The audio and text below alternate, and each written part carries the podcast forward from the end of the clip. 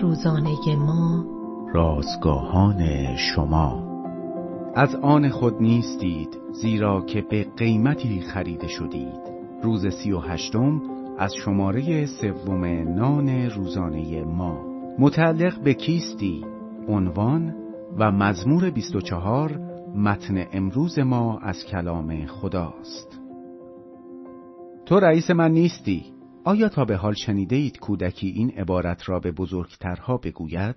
این تلاش کودک برای دفاع از استقلالش است. البته فقط کودکان اینطور نیستند. بدون در نظر گرفتن سن و سال ما دوست نداریم شخصی به ما بگوید چه کاری انجام بدهیم.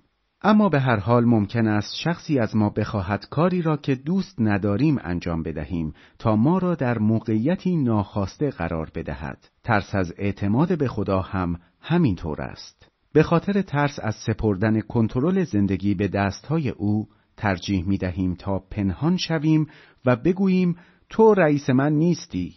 مشکلی جدی در این نوع طرز تفکر وجود دارد. این مکانیزم دقیق نیست.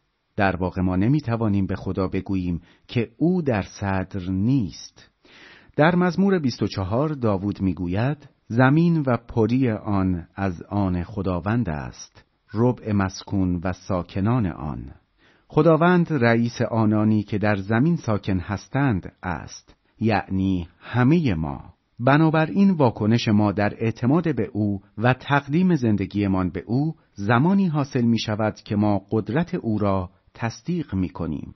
ما به او می گوییم خداوندا تو صاحب زندگی من هستی. من مالکیت تو را قبول می کنم و می خواهم با تو همکاری کنم تا اراده تو انجام شود. ما متعلق به خدا هستیم.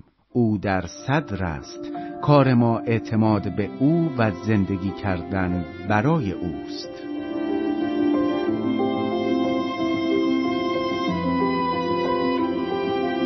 کلیه حقوق متن این اثر متعلق به انتشارات جهان ادبیات مسیحی است.